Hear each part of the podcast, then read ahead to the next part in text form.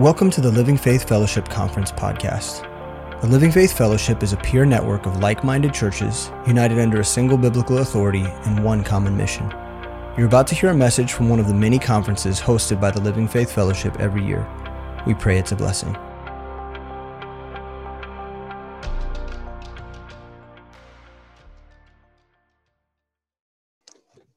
Man, everyone looks like this. I think we got a full house. Uh, man, let's let's uh, get started here. Uh, just want to make sure uh, this is the evangelism two, uh, and then there's also kind of the level three. But don't get intimidated by that. If if you're trusting God uh, to go to a field, uh, there's a lot of useful teaching that's going to be over there. So if you need to be there in the other class, uh, that's that's just right next door. And then I think the the Bible study. Uh, evangelistic Bible study, uh, discovery Bible study method, that's in the main sanctuary, right? In the main sanctuary. Uh, so uh, please, if, if you need to be there, be there. Uh, but we're going to be focusing on uh, international ministry for the for today and tomorrow. And then if you get through that, we'll reward you with Brian Clark. Man, there's no excitement. Brian Clark. Man, I'm telling you, that's the man right there. You want to hear from uh, him. So if you don't come back tomorrow, it's okay. But come back uh, on Saturday morning, ten thirty. Uh, he's going to be talking about the go- gospel chorus, uh, which is, which is you know, really, really good. So uh, praise God. Okay, so are we, are we ready? Okay, good. I feel like, I feel like we already got a full meal from this morning. Man, I just feel like, man, I think we're good. And I just like, okay, you know, to add on to that, man, my pastor asked me to do so, so I'm doing it.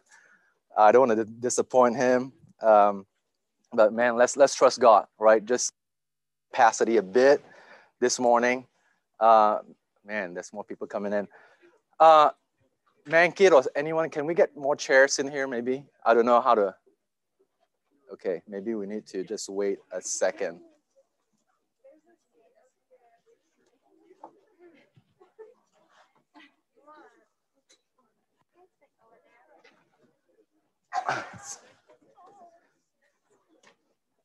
Yeah, let, let's get more chairs in here.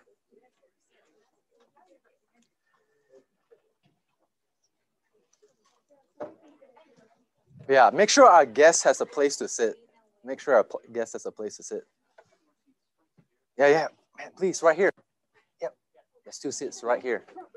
Yes, good. Yes, that's my wife, by the way. She, she.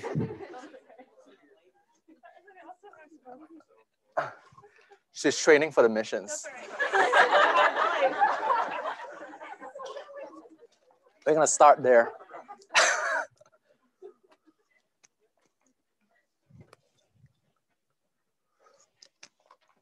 Okay, uh, Mankit, someone, uh, someone bring in chairs. Okay, so we're good there. Cool. All right.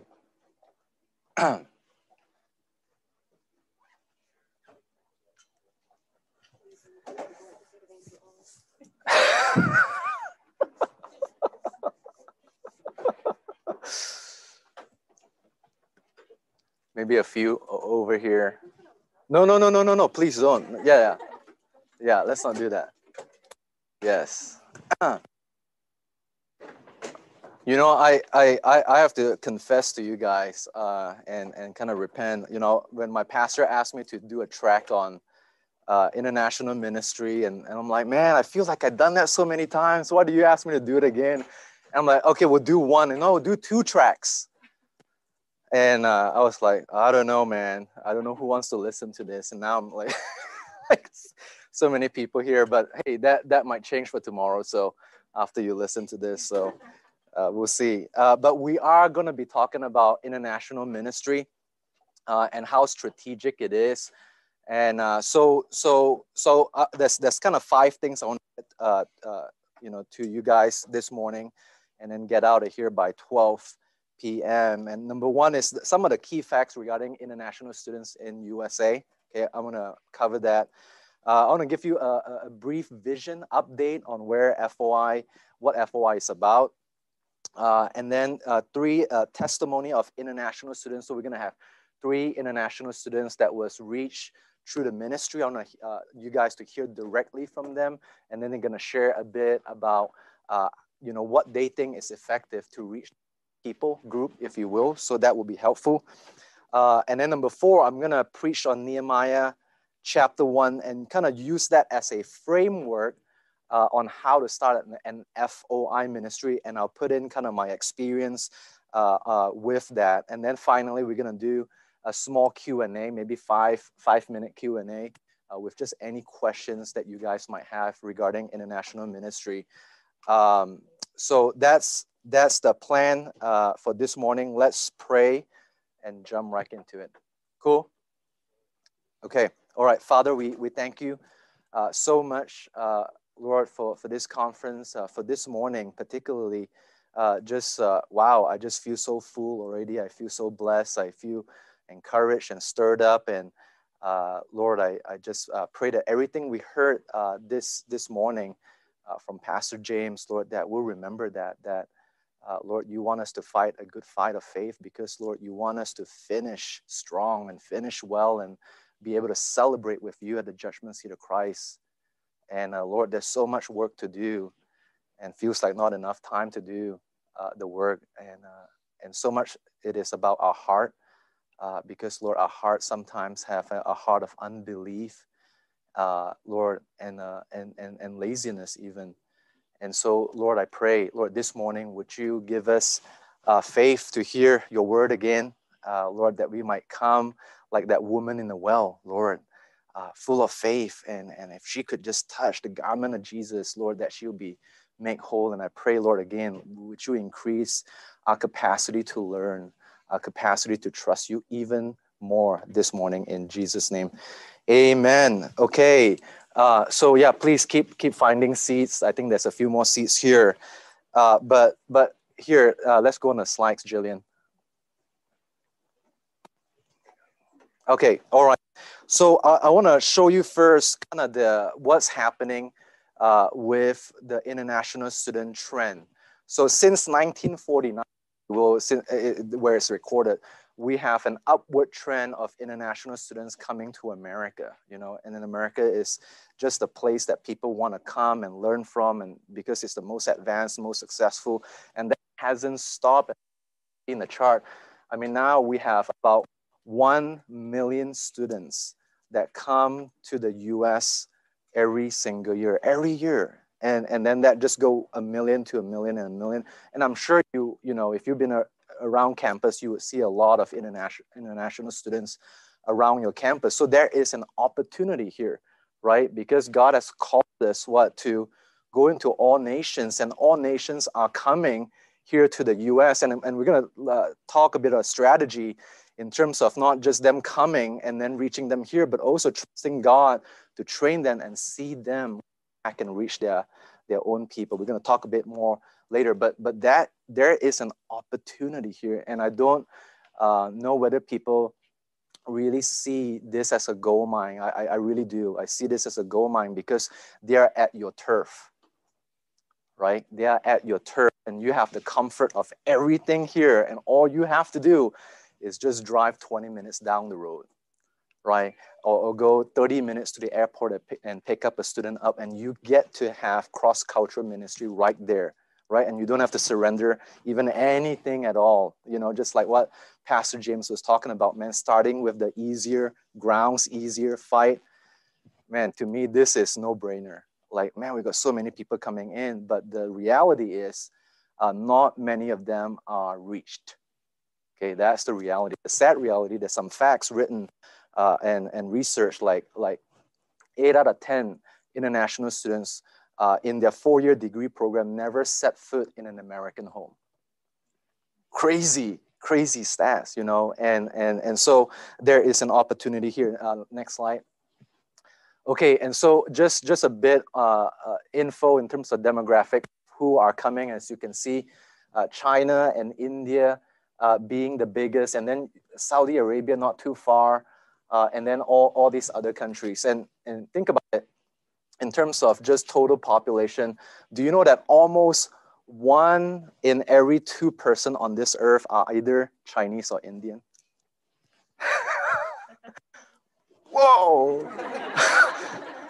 I mean, that's, yeah, we got an Indian right here. Danny is with us, and he's going to share a bit tomorrow, right? How to reach Indian people. But look at, look around you. How many Indian people are in this room? Right? How many uh, Chinese people are, are, are represented in this room? Uh, not too many. If you look at churches, not too many, right? So there is a lot of work to do, and, and man, they are coming by the droves. And so you, you got to know, man, if you have a heart for certain countries, man, they, they all come. They all come, but these are just the, the major groups of uh, countries that come uh, to the U S. Next slide. Okay, and then this is just where do people uh, mainly go to? Okay, so one out of three international students uh, would study in California, New York, or Texas. So those are the bigger, uh, you know, cities. And so, you know, international students like to go to the biggest cities, but also they are really spread out all over. They're really spread out all over. And I want to make this point, even though you're not in the major cities, you can still reach the, the smaller cities, right, where they are present. So for example, even here in Kansas City, we're not one of the biggest, uh, you know, uh, city where, where international students come from, but we have enough, right? And, and man, if we can just find those faithful men and women out of that lot, right, man, praise the Lord. And even in these big, big groups, sometimes it's harder because they already have so much of them and they form their own community really quickly, and it's harder to penetrate, where it's a smaller group, really. Uh, you get to be uh, more of a help to them, more of a friend to them, because they don't have as many uh, of their people uh, with them. But having said that, another way to look at it, you know, if, if you want to trust God to, you know, to plan a church or to have international, uh, international ministry, this would be good places to, to go start a work. And so recently we just have Pastor Mike Renault go to Boston, right, and, and, and planted a church there. And he is trusting God to see international students getting saved. And, and you know Boston, right, full of international students. I mean, one of the top, top areas where we see international students. Um, oh, real quick. And then if you want to if you want to see how many international students are in your area, just go to U S News, right? If you go there, you can actually see uh, how many students are actually within your area. And, and I, I found out, like, man, U M K C, I thought was the biggest in Missouri. It wasn't. It was the, I think, third or fourth uh, in Missouri. I'm like, wow, okay. I thought we were one of the bigger ones. Uh, so, so feel free to go there and, and do some research in terms of the location uh, where you, you're from. Okay, uh, next slide. Okay, so this is kind of the fields of studies that international students choose. And if you look at them, a lot of them are kind of the science and technology fields. Uh, just, just yeah, so you know the background, a lot of people want to study those things in the U S, and how cool it is to be able to share the gospel to people how, are, that are going to be influential in the marketplace, right? Again, man, God is for all people, right? Rich and poor, but man, who are reaching those people in the marketplace? If you get them in the in the in the corporate world, a bit too late sometimes. They're, they're already kind of busy and into their career. Man, you get them when they're at school, where they're still open, their worldview isn't completely settled yet. My, what what an opportunity. Okay, next. Okay, so what is the vision of of the international ministry for for for us, for F O I? It's, it's just these three words, right? And and these are, you know, not new ideas. They are from Jesus Christ in John chapter seventeen, right? It's, it's number one, man, we're trusting God to win them, win them. And we, we, we can talk more practical things, but it's, it's always through relationships, right? Through relationships. And we're trusting God for, for God to really change us first, right? Because we don't want to conjure up any, uh, you know, fake stuff. You know, it just never lasts. Like, oh yeah, I'm just fishing so that I'll, I'll see how many people I can reach. Man, God, you know, it's not going to last. God wants to change us, and then through us, change into His image. Man, there is true compassion, true love, which we're going to see in Nehemiah here later here, and then we can reach other people correctly, right? And then they can see and experience the real deal. And then the second thing is disciple. You know, once we win them to Christ, clearly, man, they they need to be disciple. And I'm one of those people that that accepted Jesus Christ as my Lord and Savior, but wasn't disciple for at least three to four years. And I didn't know uh, how to read my Bible. And when I first got disciple and someone took me under their wing, and I'm like, wow, I, I just thought these were stories, you know, uh, but but I didn't know that this Bible have, have all the answers to my life. And when I saw that, I'm like, oh my goodness, I cannot put it down. I need to know, I need to know, I need to know. I keep asking questions. I think my discipler uh, was definitely very tired of me uh, being a, a disciple of him at that time. But man, I couldn't, I, I got so many questions. What does that mean? What does this mean?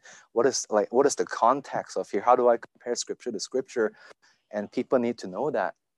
Okay, and then finally, uh, go, uh, go, you know, you know, again, depending to the context, right? Because depending to when you fish that person, if that person gets to stay a bit longer, they get discipled, they get envisioned, right? To, to have a, a view that, man, my life is, you know, in Christ and it's for Christ. And, and so they are more in a prepared place to go. And we want to then partner with them to go and see churches planted all over the world.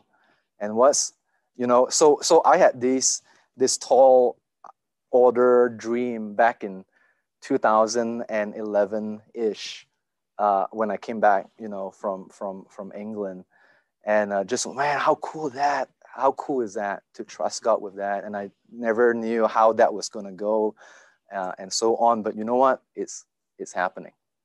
Okay, it's happening. Go to the next slide, please. Okay, so okay. So now we have like people that we have trained up, right, over the years. And, and man, they have a vision to see churches planted in their home country. So we have like uh, Miyoko from Japan. We have uh, Jeanette from Nairobi, Kenya. We have Natalie, uh, who, you know, who's discipled here. She's from Hong Kong. And of course, uh, you have Vietnam, okay?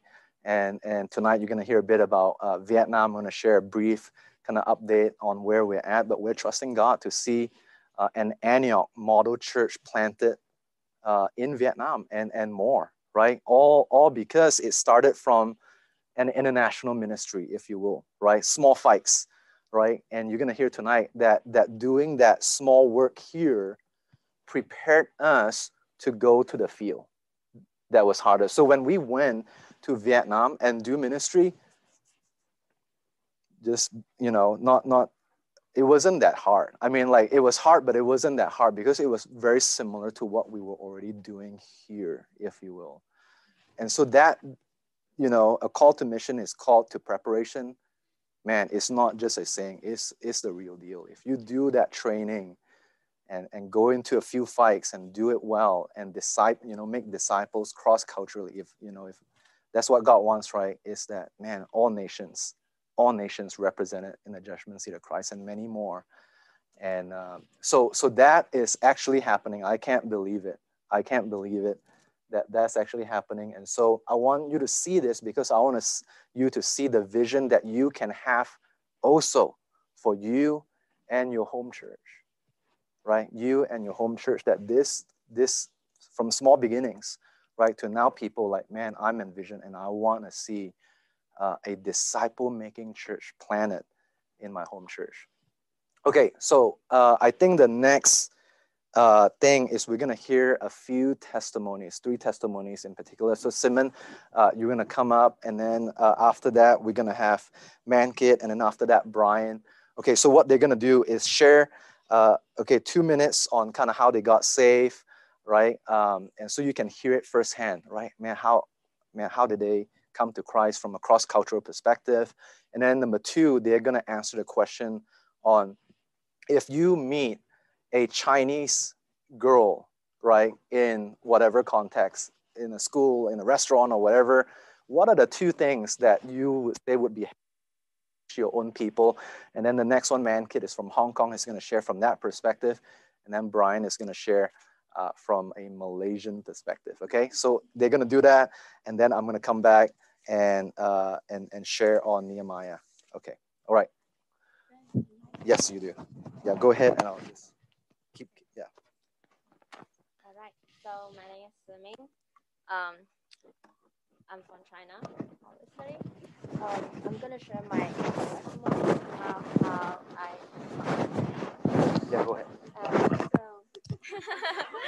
yeah, thank you. So, um, so I, I, before I came, my mom passed away because of cancer in two thousand eleven. And I was very heartbroken. Um, so I kind of like ran away from my home country, came to Kansas City without knowing anyone but my best friend. And then um, I was very depressed and I also was very hopeless. And then I wish that thing that happened in my family didn't happen. I wish my mom could come back like, you know, in time, but it didn't happen. And then I was in a very terrible situation and somehow God brought me to Andrew. I met him at a Chinese restaurant. So I was his server. And then he just gave me the church location. And that's how I came. And that's how I um, came to church, came to the Bible study. And I had so many questions about, you know, what is the true? You know, how can I know this is the true? What well, the Bible is not like man-made book, you know, all the different questions. And then so, and then until month after month, and then they just being patient and explain to me what does it mean of the gospel, what does it mean of Jesus and Bible and salvation. And then I got it at that time. And then I understand that I'm a sinner. I'm so guilty, especially I've done so many things to my mom. I didn't even have time to say sorry. And I love her so much. And I didn't even have time to say that I love her, but she's gone. And then I, I talked to the people that who shared the gospel to me. I said that this is amazing, great, good news, but I cannot take it because I am the one that who commit the mistake and I deserve the penalty. It's my culture, you know. If someone give you the gift, you need to give them a better gift. You don't just take it. Um, and when they told me how Jesus Christ saved me, a gift of God, and I told them, no, thank you. I know that I'm not going to be happy for the rest of my life. I'm going to, you know, if there's a hell, I'm going to go in there. Until one day I was reading my Bible, and then I was remembering how much my mom loved me, because all the months that she passed, all I thought about is about guilt. I forgot how much she loved me, how much thing that she had done for me. And then I suddenly remember, if she see that I'm going to hell, guess what? She's going to take my place because she loves me. It's the same love of Christ that died for me. And then at that moment, my brain clicked. I said, this is the love of God. It's, I don't deserve it, but he gave it to me because he loves me.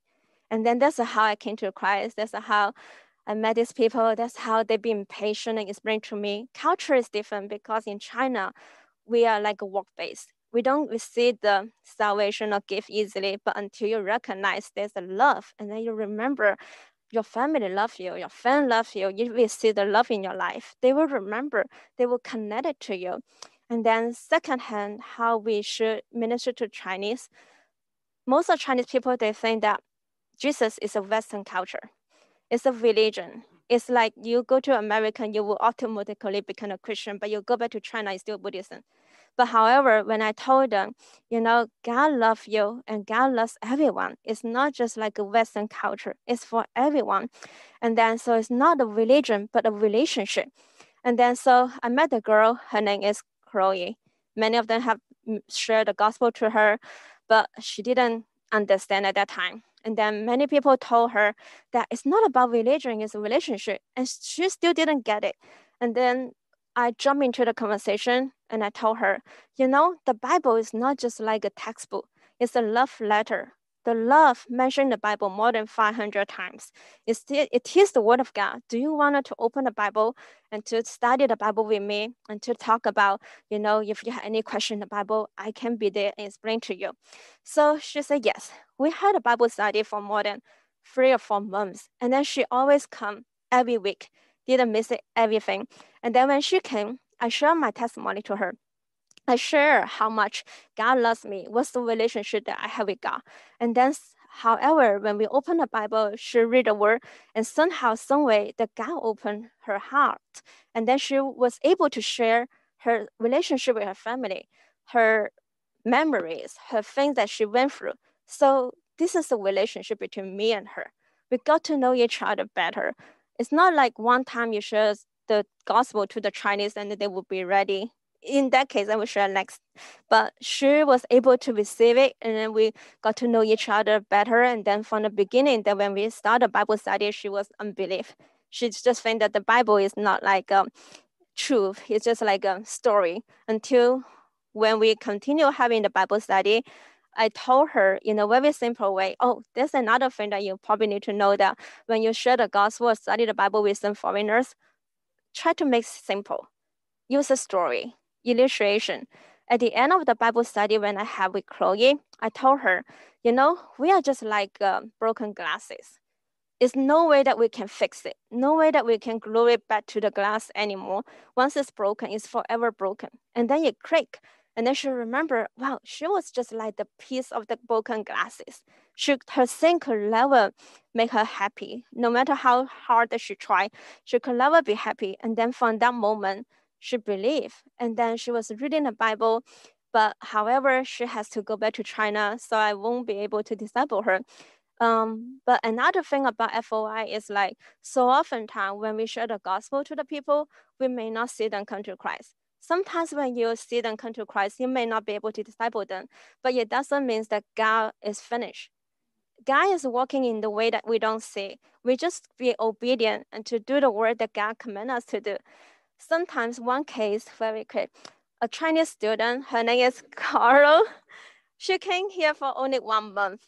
In my mind, there's no way that she can get saved.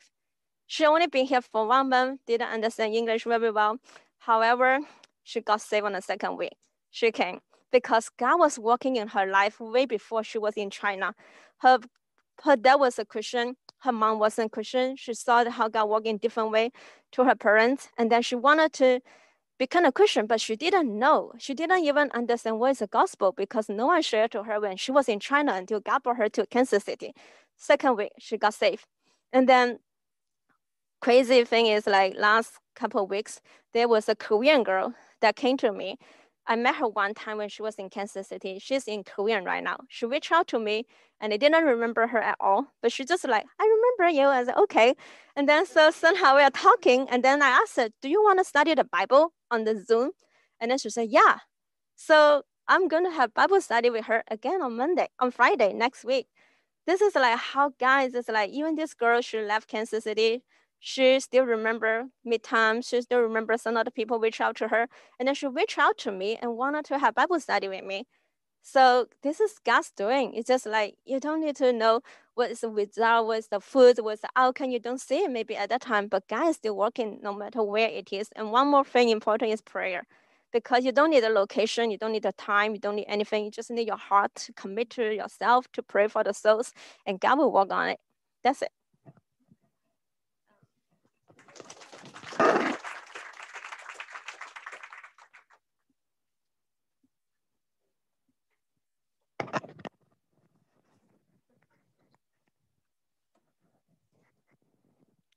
Hey, how's it going?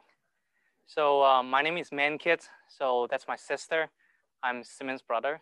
So um, how do I start? So um, it started with her prayer.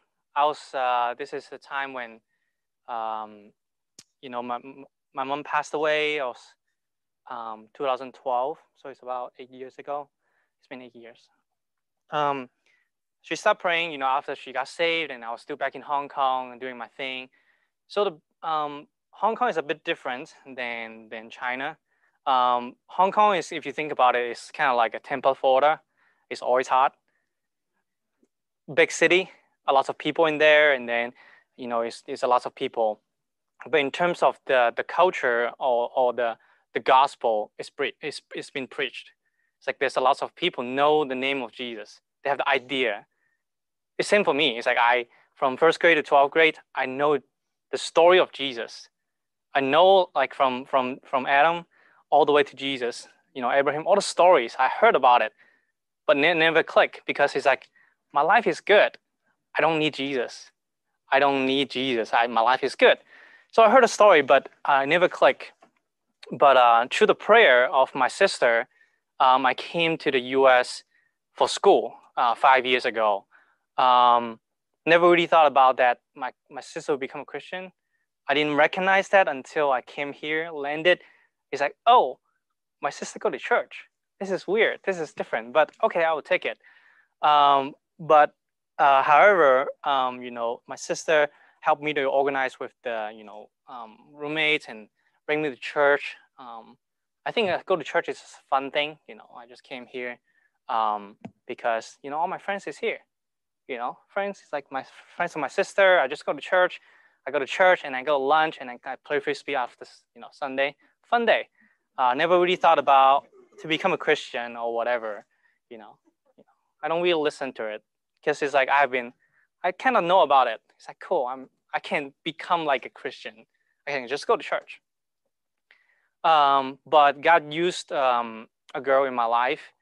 She's an international student in U M K C and uh, she's not saved. I met her. She liked me. I like her, but Um, I wasn't really interested in a real relationship at that time, or I wasn't ready or whatever for it. Um, my intention with her is I just want to have sex with her. And that's my thing, like at that time. So along the line, uh, in Kaya, College and Young Adult Ministry was preaching biblical relationship. Something dawned on me is like it talked about sex outside of marriage is sin. And even if you have thought about it, you commit it. So I was like, what's a big deal? Um, but with that, it, it it helped me to recognize the need of Jesus. It finally, this the story of the gospel dawned on me. It's like, that's why Jesus died for my sin. That's why what he did, everything. That's why the whole time he's ready, he's pursuing me. At that moment, it's like, what are you waiting for? God is asking, what are you waiting for? Um, I waited for one week, but that was the hardest week ever. Um, because when God is trying to get hold of you, it's so annoying, you know, um, because every time when I see that girl, it's like, God is asking, what are you doing? You know the right way. Jesus is the way. What are you waiting for? Don't go back. Uh, I waited for one week, but on uh, September twentieth, uh, two thousand fifteen, that's the day it's like, I'm done. God, I'm done with my old life. I don't want to go back anymore. God, I want to follow you.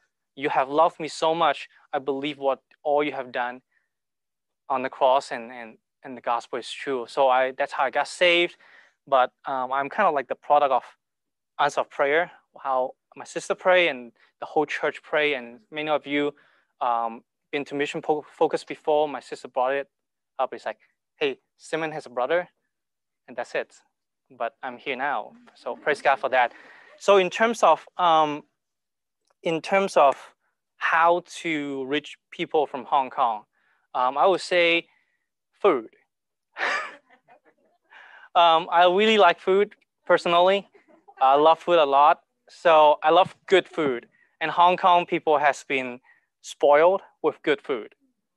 Uh, we have good food from all over the world. And, and the competition is really high so that you have to be good to survive.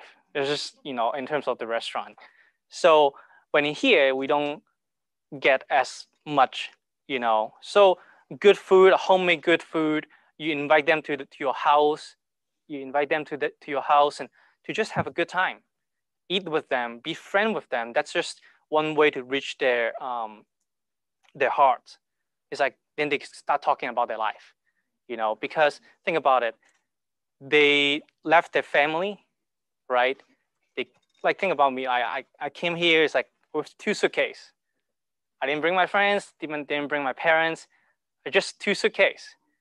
I lost, you know, kind of like each, I tried to connect with my friends for the first few months back in Hong Kong, but it's like, it's just the time difference is really hard and you start losing connect, you know, it's like our life is, you know, school is going, but it's like, so be with their friend, real friend, uh, invite them to your family and your friends and holidays and there's many, you know, Christmas, we don't really have Christmas. We have Christmas, but it's like, it's not like here. Thanksgiving, it's not like here.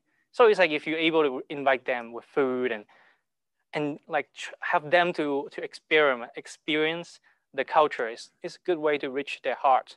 to be with, be friend with them. Um, the second thing I would say is be a real friend. Um, Sometimes it can come to like the mindset is, hey, if you're not interested in the gospel, I'm just gonna leave you. They can smell it. That's just, it's true. It's like, yeah, you just want me to come to church. You don't want really to be my friend. Um, but Friends of Internationals, that's our name, so be friend, real friend, good friend. Be be there for them with their good time, in a good time, bad time. Talk to them, you know, be there for them. And and many of us have gone through school and everything, you know, help them to figure it out, hey, what is the trajectory of life? And one thing they brought it up is like, what is the purpose of life? It's like, or you like to talk about deep things, right? As you know, win their hearts and talk about all those things. Um, be real friend with them. That's um, one of the good way to um, minister to them so that the gospel can be tre- preached, and then there is like more open doors. They will ask you questions. They'll come for you to, for counsel. It's like things like that, and there's many doors. And and even if they don't get saved right then, I didn't get saved for fifteen years. There's many, many people back in Hong Kong invite me to church, Bible study, many, many of them. I said, nah, I'm I'm good. They bring me basketball, I will go basketball. But nah, no thank you. But God used that to plant seed. God used that to grow that seed, and then continues, and then in that moment, it clicked. And then that's how the person can get saved, and yeah, befriend. So, yeah.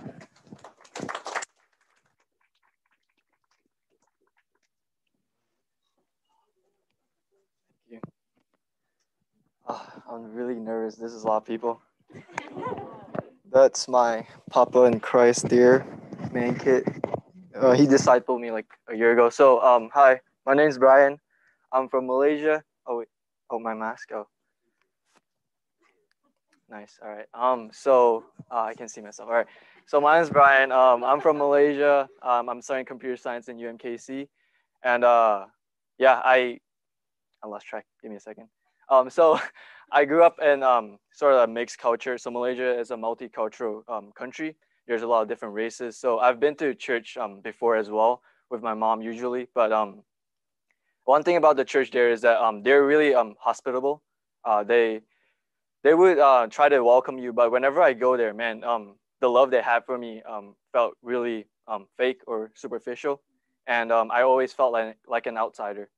And um, they never really preached the gospel as well. So um, looking back at it now, um, God has always worked on my life. Um, there was one time I went to church. I wanted to know who is Jesus. I went down um, to the altar, but no one really preached the gospel to me. So after that, I kind of gave up and just went on to life, high school, university. But then um, when I went to university, there's this program called American Degree Transfer Program. So I studied like a year or two in Malaysia. And then after that, you transfer everything to the States. And um, I applied to three three schools, um, two in Canada and one um, in Kansas City. And Kansas City was the one that replied me the most, um, the fastest with a scholarship. So I came here and I contacted U M K C saying, hey, is there um, an airport pickup you guys have? And they don't have one. But one of the staff, um, Julie Myers, uh, she told me about F O I, like, hey, there's a, uh, a community that is willing to pick up international students. And that's how I met um, Andrew. He was the one that picked me up. And he said he was a Malaysian. And when I met him, I was weirded out because because um, the love he had for me was um, nothing I felt before. The love he had towards a stranger, it was crazy. I never felt it before. And then um, after that, we went to our Airbnb. And then I met um, Larry. I don't know if he's here, but I met Larry. And the same thing, the love he had for me was crazy. And then um, so I wanted to know more about the love he had, they had. So I, they invited me to prayer night, um, Bible study. And then um, on August twenty-second, um, Andrew just asked me about the gospel. And that's when I came to Christ. Um, so one thing I would say about um, reaching out to Malaysians in particular is um, just to build relationships. Um, a lot of times uh, in uh, Malaysia, the love um, you have towards someone is when you want something from them. So I would say, man, just pour out the love you have for them, the love of Christ to them, and just to build relationships. Because um, normally uh, Asian cultures, um, we're kind of like a closed culture. So we don't really share a lot of stuff personally with um, strangers. So start to build relationships with them, get to know them, and um, they would generally open up to you. And that's when you can ask them about spiritual stuff, like, hey, where do you think you're going after you die, and stuff like that.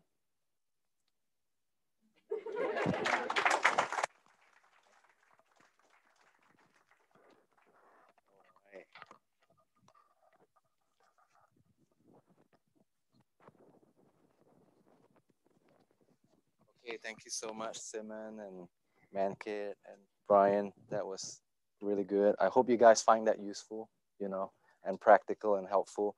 Okay, so we're going to jump into the book of Nehemiah. We're going to use that as a framework to answer this question on how to start uh, an international ministry. And I would like to say really any ministry, you know, and the, the illustration is mainly from an international ministry perspective, but you can apply that to whatever ministry Uh, that God uh, may entrust you with. And so Nehemiah chapter uh, one is where we're going to start, if you want to turn there. And and and I want to say that I want to use, you know, rather than just telling you about best practices and all, all you know, best execution, you, you know, you know this, right? It's, it's not by our best effort that we win Christ. Right? It's always true faith in Jesus Christ. And that's why we always have to come back to the Word of God. And and, and so happened that F O I is, t- uh, we've been going through Nehemiah. So, man, God just gave me all the key points that I think is relevant um, to starting an international ministry. The second thing I'll, I'll put out there is a disclaimer. Uh, I don't uh, want to even mean to compare myself to Nehemiah, okay? Man, Nehemiah is just a man that, you know, man of vision, man of leadership, man of compassion. And man, I'm just kind of work in progress, uh, still learning, still, man, just uh, just humbled to see the example of Nehemiah. So I uh, just want to put a disclaimer uh, out there, man. I'm not comparing myself to Nehemiah or the ministry to, uh, to Nehemiah, but I do know that God's word uh, is powerful, right? And his His, his precepts is the real deal. And I, if I knew what I knew today, man, I would have started ministry like that more. Does that make sense? Okay. All right. Awesome. Okay. Nehemiah, uh, book of Nehemiah. So Nehemiah chapter one, uh, let's read uh, verse one to four. Uh, of Nehemiah, the son of Hekeliah, and it came to pass in the month Chislu, in the twentieth year, as I was in Shushan, the palace, that Hanani, one of my brethren, came, he and certain men of Judah, and I asked them concerning the Jews that had, had escaped, which were left of the captivity, and concerning Jerusalem. And they said unto me, the remnant that are left of the captivity there in the province are in great affliction and reproach. The wall of Jerusalem also is broken down, and the gates thereof are burned with fire. And it came to pass when I heard these words that I sat down and wept and mourned certain days. Okay, so so uh, the context here is that the children of Israel, right, has been disobedient, uh, you know, has got into idolatry, and they they were, you know, captured and went into idolatry. Uh, the nation of Israel was split into two, ten tribes in the north and two tribes in the south, and so this. Two tribes in the south, you know, was in Babylon. They were in captivity for seventy years. And then you have uh, Medo-Persia that conquered Babylon. And then they have something called the Edict of Toleration. They allowed the Jewish people to go back to their homeland. And so the context of, of chapter one here is ninety years, ninety-two years specifically, after the seventy-year captivity uh, for, for these two tribes of children of Israel. The Bible says that they were in great affliction and reproach, great and affliction and reproach. And I want you to know that God intends to use the children of Israel as the light of the world, right? You know that. Is Isaiah chapter sixty, verse one says, arise, shine, for the light is come, and the glory of the Lord is risen upon thee. For behold, the darkness shall cover the earth, and gross darkness the people, but the Lord shall arise upon thee, and his glory shall be seen upon thee, and the Gentiles shall come to thy light, and kings to the brightness of thy rising. Okay? But unfortunately, they didn't obey Christ, right? They didn't obey Christ, and so they suffer reproach and affliction. Okay, so, so the story here is their friends from that place came to Nehemiah and told them what's going on, right? And they said, man, our people are suffering, you know, and and and and the walls are broken down. And so so you can imagine, just in terms of their life, is is ruined, because enemies can come and attack any any time they want, because there's no walls in the city. Uh, so so there's no security. Imagine imagine living like that, you know, every day. How can you give glory to God when your life is always in danger? And then also reproach. Reproach is like shame, right? Because they, they know that they are people of God. They're supposed to thrive. They're, su- they're supposed to do well. And yet they're in a place where there is just rubbish everywhere. There's rubbles everywhere, right? And people look, go past Jerusalem like, these are God's chosen people? I don't think so, right? And and so so but but this one man, after ninety-two years, right? So not, you know, ninety-two years after they, they left from captivity, ninety-two years, this man heard the plight of these people, right? And it it broke him. It broke him to the point where we see in scripture, when he heard these words, he sat down and wept and mourned. Okay, so key point number one is ministry begins when someone has burdens for souls, right? Ministry begins when someone has burdens for souls, okay? And and in this case, international ministry, right? International souls. And and and we talked about, I mean, the people that that that talk about the you know the the, the you know the examples that they have in their life, is that, you know, it's superficial, right? And we live in an age that there is a lot of this spirit of indifference, right? There's this apathy that that's that's in our Laodicean culture. It's just that it's not that I hate a culture or I hate an ethnicity group. It's just that it's there's not enough burden, right? To to to do something about it. Yeah, I know. Yeah, yeah, but you know, I got I got my thing going on.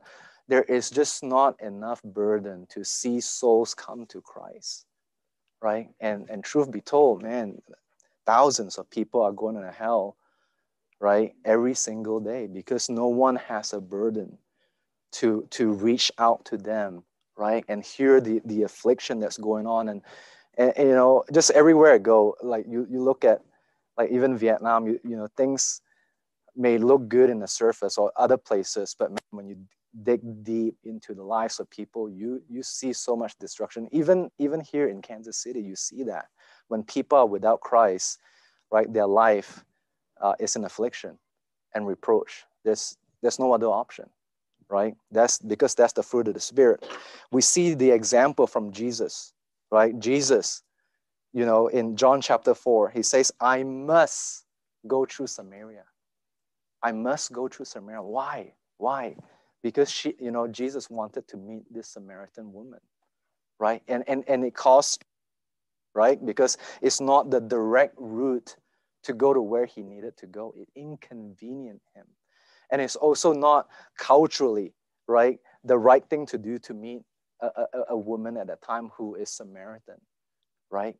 And so, so, man, for Christians, the first thing, right, is, man, God, please give me a burden for souls, for international souls, right? For people that looks like me, but also people that don't look like me or don't smell like me, right?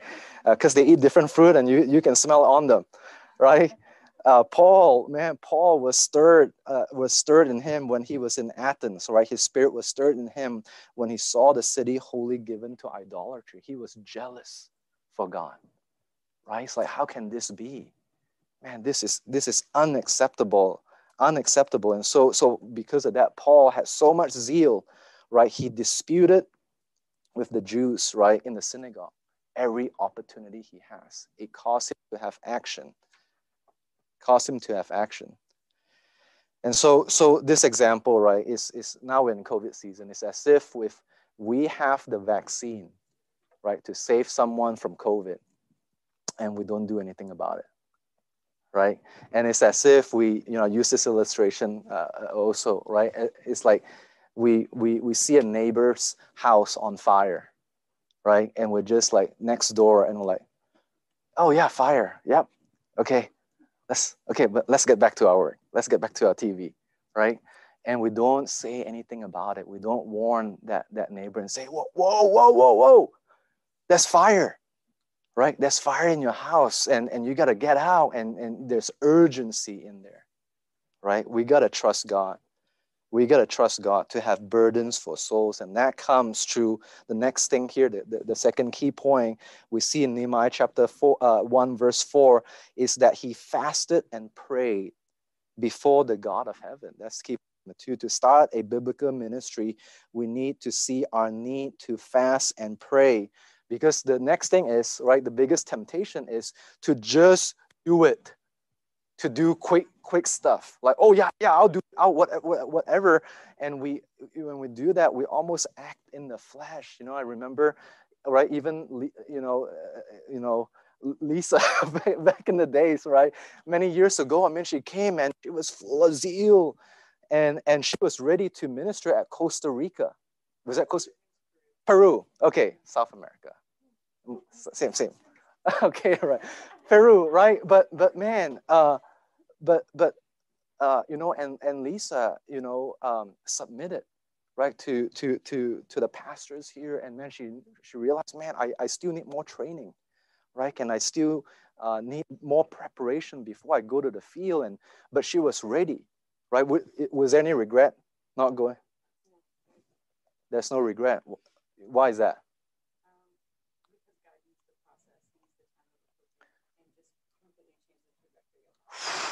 And and I'm telling you, uh, if you know Lisa, you know what I mean. I mean, just incredible Bible study leader, incredible worship leader, and and that's because my wife discipled her.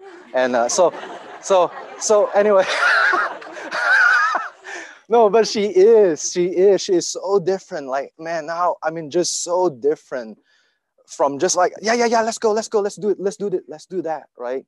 And and not realize, man, we, we, we need more training, right? We need to, we need to pray, and we need to uh, fast and pray. And and I think about myself too, you know, when, when I went to uh, London, uh, man, I feel like I wasn't as prepared as I needed to be. And I tell, I even tell Brian that.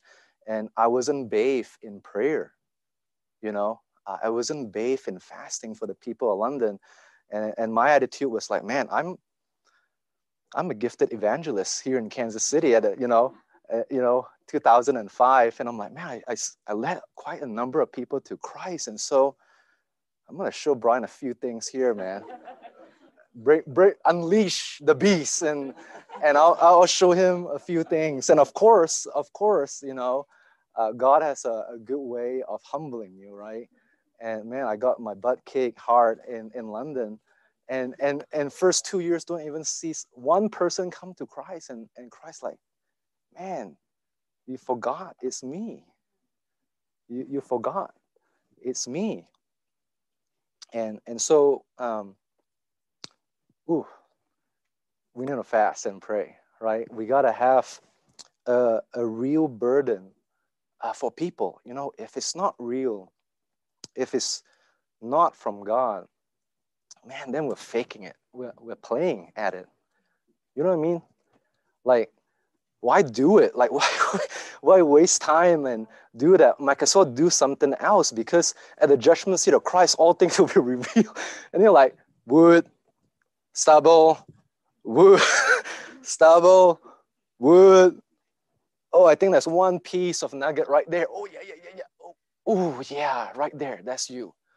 Man, I don't want to be that person, right? And and God is so good, because he just has a way to put you in processes, even when you make wrong decisions, to put you in a place where he can humble you and get you to a place where you need to be. And so, so that the, you know, the Bible says in First Corinthians one twenty-nine that no flesh should glory in his presence, right? That that is the key. Like, that is the key. When I want to do a ministry, I don't want to, like, because my ideas were so good, because I was this person, I was that. No, no, not at all. And so there's a lot of work that needs to be done uh, in our heart, and it starts with prayer and fasting, right? Prayer and fasting, because you know, prayer, you know, it, it, what, what is prayer? I mean, it's coming back to the Lord's Prayer. It's coming back to God's will, right? and his plan, his agenda, all about him and not about my plans, my agenda, my will. And then what fasting does, fasting takes away a lot of the, the strongholds in our life, right? A lot of the fleshly stuff that just doesn't want to get away. And man, the, the, the fasting just helps us and remind us, man, I the flesh is strong in my life and I don't want to give up on things in my life. And so fasting reminds me and put me in a place where I need to rely on God. And so those two things are so important. And Nehemiah recognized that, right? He didn't like, okay, let me send a check because I'm the cupbearer, I got access, I got network. He didn't do all of that, right? What he did was come to a place where he just cried, sat down, wept, right? And, and fast and pray because he knew to in order to do the real work, he needed. And so in, in order for us to start a ministry, we can't just like, okay, let's let's get all these things, logistic stuff, and all that has its place and all of that is necessary. All of that is important, but not before the prayer and fasting, not before, right? It's seeking God wants to use that process to mold us to that person so that the heart is right, you know, so the countenance is right, the spirit is right. And so when we go out and minister, it is full of light, right? And otherwise, what, what people will see is, wow, man, that is a slick ministry you got there. Man, that was pretty efficient, you guys. I mean, everything is to the T, man. Sweet, you know, even has that smoke for, for, for worship, you know. Uh, so uh, what do you call that? Uh, like ice, ice machine or something? Oh, fog, fog, fog. But they, they don't use ice, dry ice, right? Dry ice to kind of get the effect. Okay, so verse seven and ten. Let's let's keep going here. And so so Nehemiah in his prayer says, "We have dealt very corruptly against thee, and have not kept the commandments, nor the statutes, nor the judgment which thou commandest thy thy servant Moses. Remember, I beseech thee, the word that thou commandest thy servant Moses, saying, if ye transgress, I will scatter you abroad among the nations. But if ye turn unto me and keep my commandment and do them, though they were, uh, uh, though they were of you cast out of the uttermost part of the heaven, yet will I gather them from thence and will bring them unto the place that I have chosen to set uh, my name there. Now these are thy servants and thy people whom thou hast redeemed by thy great power and by thy strong hand." And so my next key point here is the blueprint found in the Bible is enough. Okay? The blueprint found in the Bible is enough. Another way to say it is the Bible is enough. The Bible is enough, right? Nehemiah remembered through his prayer the instruction that God has already given, has already given to his forefathers. And he, rem- he remembered that. And it's like, okay, so if I follow God, okay, on what he already said, then I will get God's results. If I don't follow God in what he already said, then I would not get God's results, but I would get this, affliction and reproach, right?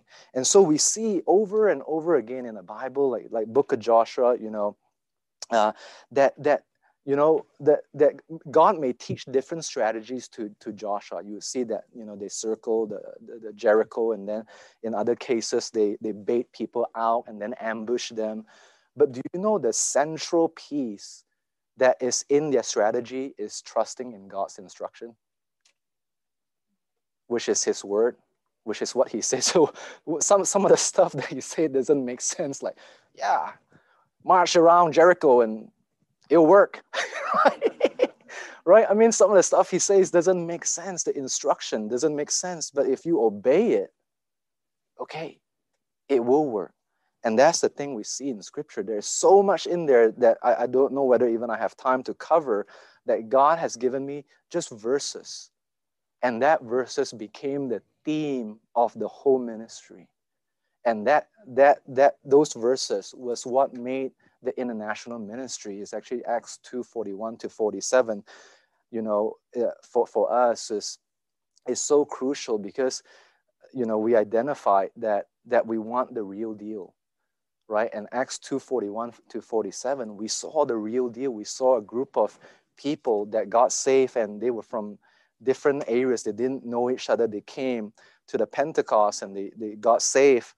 And, and the apostles there was able to give them uh, really, you know, you can say it's three things or it's four things, but it's the apostles' doctrine and fellowship, right? It is, uh, it is prayer and it's fellowship, right? Apostles' doctrine, which is the word of God, fellowship, prayer, and then breaking of bread. And so when you come to a ministry, you will always see those things. And that's why we have food. Every, every Thursday we will have food. Then every other Thursday we'll have like a special food, right? And, and food has magic, right? And, and man, we are training to be hospitable. I mean, I'm telling you, man, do you know that people would drive long ways to go for good food? I, you know, people would travel long distances uh, to get good food. And, and so anyway, we, we're just like that. Those are just, that's just one example. Right, that the Bible is enough, but all from there, and we we we we we extract that principle principle from the Bible, and we used it, and and then we see this this love fest that happened in our ministry, in our fellowship, because we trusted God, right, in His Word, and we know that we we we are just not loving people. You know, I don't know how, how, how else to say that. We're just not. I'm intrinsically, I just do not have capacity to love people the way they needed to be loved. You know, I, I, I would be quick to say that. And, and only through the Word of God and only through prayer, only through fasting, that God can use this special book to renew my mind and to give me new mind and heart and perspective that I then have something real to give to someone else, right? And that's how the ministry started, and was so special. And, and we had someone in trouble, and we all, you know, collected money, and we gave to uh, Simon at that time, who was like, "Oh man, thank you for sharing the gospel, but I, I'm out of here because I ran out of money," you know. And and we collected uh, money. Many of you gave to that, and and then she got to stay, and she's still with us, you know. And now she's a Bible study leader, and she's led many people to Christ, and so on and so on. So the blueprint found in the Bible is enough. Okay, so so what? Let's let's let's go on to the next verse, verse eleven. Uh, now this is a special another prayer, another special prayer uh, that that Nehemiah is praying. "O Lord, I beseech thee, let now thine ear be attentive to the prayer of thy servant, and to the prayer of thy servants who desire to fear thy name and prosper. I pray thee, thy servant this day, and grant him mercy in the sight of this man, for I was the king's cupbearer." Okay, so he's now praying a very specific prayer. And and uh, and and if you look at the, the timeline, you know, we don't know uh, exactly how long, but there's a four-month period between verse one and chapter two. So, so this is another prayer that he asks. And who is this? Who is this person? Uh, uh, and grant him mercy in the sight of this man. This man is the king. This is the king. So, so Nehemiah's solution was to go to the king and ask for blessing and help to do the work. Okay. Okay, so so uh, so you gotta know the, the the historical context to to understand what, why is this uh, crazy, because in the Persian culture, in the royal palace, you do not come in and just like, "Hey man, you think I could borrow some money? And king, is that cool?" You know, there is a lot of formality that goes into, you know, the the the the, the kingdom, if you will. Even as has to ask permission to go to the king, who is her husband, right? So there's a lot of protocol. And so what Nehemiah really is asking is, is somewhat of a death wish, right? Because it can go terribly wrong. Like if the king is in a bad mood, you're in trouble, right? If he, you know, if you didn't say something right, he's like annoyed, offended by what you say, and that's it. Okay, so so key point number four is trusting God for a vision will cost you something. Trusting God for a vision in ministry will cost you something. And we know that, that Nehemiah has it good. He's not there. He's not at Jerusalem. He is in the palace. He's enjoying the king's meat.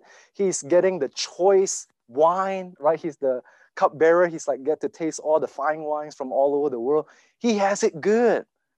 Why risk your life and career and future to do this, right? Because a vision will cost you something, right? Uh, going to Vietnam is going to cost me a lot, right? Uh, it's a communist country, right? It's going to cost. It's going to cost something. I mean, Brian uprooting and, and going to London, it costs him a lot, if you ask him, and, and so on and so on. And so if you want to trust God for a ministry, whether it's international ministry or otherwise, if you want to do it properly, it will cost you something. It will cost you something. And uh, uh, I remember, you know, um, yeah, for, you know, you know what, I'll, I'll skip this part. I'll skip this part, you know. Um, yeah, it, it, it cost me something, you know, to, to start a ministry. Okay, so let's let's read uh, eleven, verse eleven, uh, B. And it, it says that, O Lord, I beseech thee, let now thine ear be attentive to the prayer of thy servant. That's referring to him, Nehemiah. And then, and to the prayer of thy servants. Okay, so Nehemiah was the one who got the news. He was the one who got burdened. He was the one who started to fast and pray. And now fast forward to verse eleven. There are other people that are praying and fasting. Do you see that, right, in verse eleven? And so the, the key point here is the vision and prayer, right, prayer life of the person who's initiating, right, should be contagious to other brothers and sisters in Christ. It should be contagious, right? When it's the real deal, man, and, and like, you, you can't stop talking about it because it's like, man, it's affecting every fiber of your, you know, the cells in your body. You got to like share because God has shown you something and you got to share. And that becomes not just your burden, it becomes the burden of other people as well. Okay, uh, I, I I remember Miyoko, you saw her in one of those pictures in the uh, Zoom meeting, and she's Japanese and she was here with us, and man, she, she got a burden for Penn Valley, right? It's a local college here in Kansas City, and, and Penn Valley isn't like one of the, It, I don't know how to, it's not like the, the choice college that necessarily you go to. Would you agree with that, Kansas Cityan? Right? If you go to Penn Valley, I'm sorry. um, but it's not like the, the place you want to necessarily go to to minister. But my heart, man, I, I want to go to Penn Valley and I want to reach Christ. I'm like, oh, yeah, yeah, yeah, that's great. That's great. Good. You know, but she won't stop. It's like, oh, Andrew, but I have to tell you, you know, and, and so I say, let's pray about it. Let's pray about it. Let's pray about it. And you know what? Then more people rally around and pray. And today we have a Penn Valley ministry, right? And, and from there, now there's two Bible study. Uh, pray for that ministry because they, they're locking down the campus like so hard now. It's hard, hard to get in there. And then Connor as well, right? Starting a ministry at K U was, was also from, from this place of just praying. And then slowly, uh, like, man, how, how does this work? Like, it's, it's, it feels like so hard to get people to come alongside with you. Do I make an announcement? Do I do this? Do I do that? And and again, let's let's pray and ask God. And, and she did just that. And and then many people come and join the WhatsApp group and start praying and and so on. And and then now now now people um, are coming, right? And and there are there are fruit from that ministry. And so uh, our vision and prayer life should be contagious to other brothers and sisters in Christ. Okay, let's let's move forward to Nehemiah chapter two and verse one. Okay, and it came to pass in the month Nisan, in the twentieth year of Artaxerxes the king, that wine uh, was before him, I, and I took up the wine and gave it to the king. Now um, I had not before time sat in his presence. Wherefore the king said unto me, why is thy countenance sad, seeing thou art not sick? This is nothing else but sorrow of hearts. Okay, oh, okay. Now, uh, the first point I want to make, though, is this is the month of Nisan, okay? Uh, not month of Suzuki or Honda, but month of Nisan. Nisan. Okay, and uh, this is like four months, four months after the the the month of Chislu. Back in verse one. Okay, back in verse one, we have month of Chislu. So month of Chislu is from November to December. Month Nisan is like March and April. So there's about four uh, four months elapsed between chapter one and chapter two, verse uh, one here. Okay, about one hundred twenty days. Okay, so spoiler alert, they they took about fifty-two days to build the, the wall. Okay, if you look at the month they took to kind of pray and fast and mourn and, and wept before the Lord, right? It was twice the amount of what they actually do the work in. Okay, does that make sense? And sometimes we do so much work because we didn't do the work of praying up front, right? I mean, the fifty-two days is a miracle. It's like, how did they do that? Well, right there. Chapter one was the key that unlocks it. It was this asking God, God, if you don't do the work, God, unless you build the house, we labor in vain, right? So, so it took uh, twice as long, but I also um, want you to, to pay attention uh, on, on, on, on the timing of God answer his prayer, right? The timing of God. So he prayed this prayer in verse eleven. He's saying, I want to talk to the king. Remember that? In verse eleven, uh, he says, grant him mercy in the sight of this man, for I was the king's cupbearer. That was his plan. But he didn't initiate that. Do you know that? He was waiting for the Lord. So four months passed and he didn't do nothing. He waited on the Lord for God's timing, you know? So how crazy is that? Oh, I, I prayed, so let's go. Let's go and, and do, do the work again. Be, be you know, uh, rash to again, take action. You know, take matters. So, oh, I already prayed. Let's go. Why are we waiting? Let's go. You know, man, this, you know, come on. You know, does that make sense? Right? Sometimes we say we prayed and then we just go. But, but in this case, we see something different here. He didn't do that. He just waited on the Lord. And the cue of what was ready was when he couldn't even fake it anymore at his workplace. Okay? Because you know, I mean, professionally, even if you're in a corporate environment, you don't bring your baggage to work, generally speaking, right? You don't come up, oh, last night was really terrible. You know, you, you're a professional. You just like close that door and you go in and like, hey, hi, hi, hi, hey, how's the day? Oh yeah, great. You know, and, and you, you know how to do that. But for Nehemiah, man, he couldn't even do that anymore. Like, he's like, maybe like, God, when are you going to answer? When, when can I get that opportunity to speak?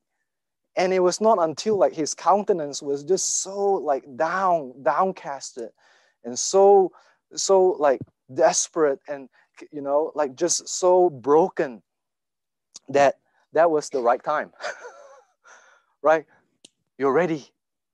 God says, you're ready now, you know? And now, so so so it was God's timing, okay? And so I want you to know, key point number six, do not force a situation, okay? Do not force a situation uh, or ministry to happen, but wait on the Lord. But wait on the Lord. Uh, wait on the Lord. And I got so many examples of this in my life that, that I have jumped the gun, right? And I, I wish that, man, I just... waited on the Lord. It would have been so much better if I just waited on the Lord. The, the it, it would be so good. And and and man, uh, yeah. Even international ministry, I'm so glad. You know, when we started, it was it was under a, a joint partnership ministry, and so things were really slow. Things wasn't really working, and you know, I was I was I just came back from from London. I knew that I, I just was asking God, what would you want me to do? I was in that ministry, but I didn't necessarily voice everything that I needed to voice to critique that ministry, if you will. Uh, but but waited, waited, and and and and you know, as God's timing would, man, he he parted the sea, right, and and was be able to place, you know, things in a way that it needs to be without having to offend and, and create a scene and a problem for everyone, right? And then I was placed into uh, uh, placed into a position of leadership, and I became the director of uh, the international ministry. And then I I got to, you know, kind of have um, freedom to do whatever that, you know, God has placed in my heart, you know. But that had to come through waiting. You know, and I could have like, man, you're not doing that right. You're not doing that right. Why is that students not, why is that email not going out? And why is that this, you know? And man, it would have been very different, very different. Okay, so so do not force a situation or minister to happen, but wait, wait on the Lord. Um, and uh, and so verse two and three, we see that uh, that that Nehemiah was afraid. I mean, you know, he prayed, but of course, you know, he's still a man. I mean, uh, when you are approaching a king that has the power and ability to put your life to an end, I mean, you'll be afraid, right? Uh, it's like, man, this is nothing but sorrow of hearts. And it's like, wow. Um, he, but he waited on the Lord, and and he was able to give an, an honest assessment of where he's at. He's prepared. He's prepared, right? Psalm twenty-seven verse fourteen says, wait on the Lord, be of good courage, and he shall strengthen thy heart. Thine heart. Wait, I say, on the Lord. And uh, and so so we need to know that. We need to, God to, again, this preparation to wait on the Lord is so key. So when, when the time of fear would come into our life, when pressure would come into our life, we, it's already all in here. It's already all in here. And, and, and you would see that Nehemiah has been already thinking a lot of the plans up front, because you see from verse four and verse eight onward, he knows what he wants. He knows what he wants. In fact, uh, the king said, hey, uh, give me a timeline. Yeah, I got, I got you. I got you. I got a timeline. You know, he got it because he's already been thinking all about it, right?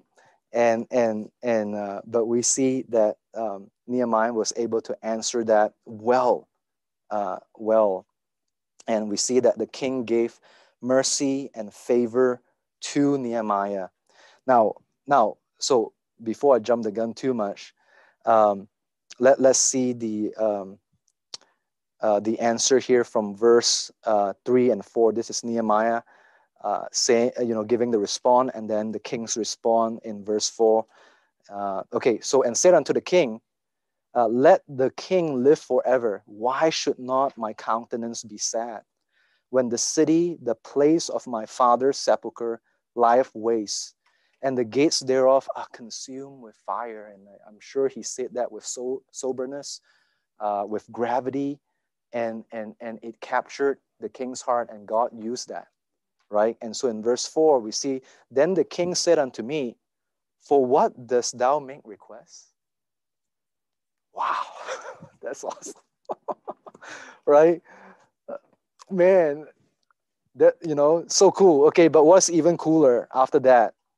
Okay, if you read down, so I prayed to the God of heaven.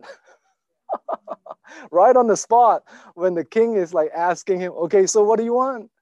Right? What do you want? And and and uh, Nehemiah, like, oh shoot, I don't know. Like, should I go for the whole shebang, like the whole burrito, or do I get? Should I ask for like half burrito? You know what I'm saying? Cause like you better not like overdo it, because the king might like, man, you're greedy. Ow, right?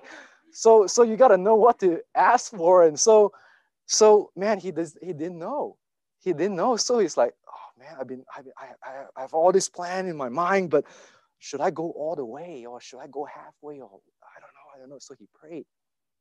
He prayed, and we see his response that he he went for the whole enchilada. Okay, that's the the whole whole story. But but I want you to know, key point number seven, our last key point before we, we go out here, is that we we we can make plans. You know that? We can make plans. You can dream. You can make plans. But but but. Maintaining communication with God, right? It, it, it's the most important thing. Maintaining communication, or, or live a pure life, or, you know, having that communication, that, that fellowship, the abiding with Him is the most important thing as you do ministry. Because you know what? Ministry requires a ton of decision making. And, and many times you really don't know what you're doing. You just don't, like, I don't know. I don't really know. what's the best solution? I just, I don't know. I, it's just uncharted territory. I, and there's so many things. I just don't have that foresight. And so we need to know, man, maintaining that relationship with God. It's like God was ready by Nehemiah's side. How cool is that, that picture, right? Like, uh, God, what, what should I say? It's almost like he's next to you. All the way, bro. Okay, let's go, right? And so, so Proverbs sixteen, verse one, the preparation of the heart in man and the answer of the tongue is from the Lord. All the ways of a man are clean in his own eyes, but the Lord weigheth the spirits. Commit thy work unto the Lord, and thy thought shall be established. So, you know, so uh, we need to know that, right? The preparation of the heart is in, in man. We can plan and all that, that stuff, but the answer is from the Lord, and we need to seek the Lord, because the Bible says, trust in the Lord with all thine heart and lean not unto your own understanding, right? In all thy ways acknowledge him, and he shall direct thy path. And so we really need to have that relationship where, you know, as Paul was saying, pray unceasingly, right? And you know this, it's not like you have to like, oh, all right, oh God, I haven't, oh, yes, God, God. You, you, we all know that. It's not about praying nonstop, but it's like you are right with God. You're right with God. There, your, your conscience is clear. There's no iniquity in your heart that's hindering you from that relationship with God. And so you can always go, go to the throne room of God and ask him. And, and just like James said, right, earlier in his preaching, there's always that still small voice that will come. Do that. Do this. Uh, don't talk to that guy. You know, and so on. And we, we need that wisdom because, man, again, uh, it, it's so key. There's so many important decisions that we we we, we need to make. Okay, so that is all for, for, for today.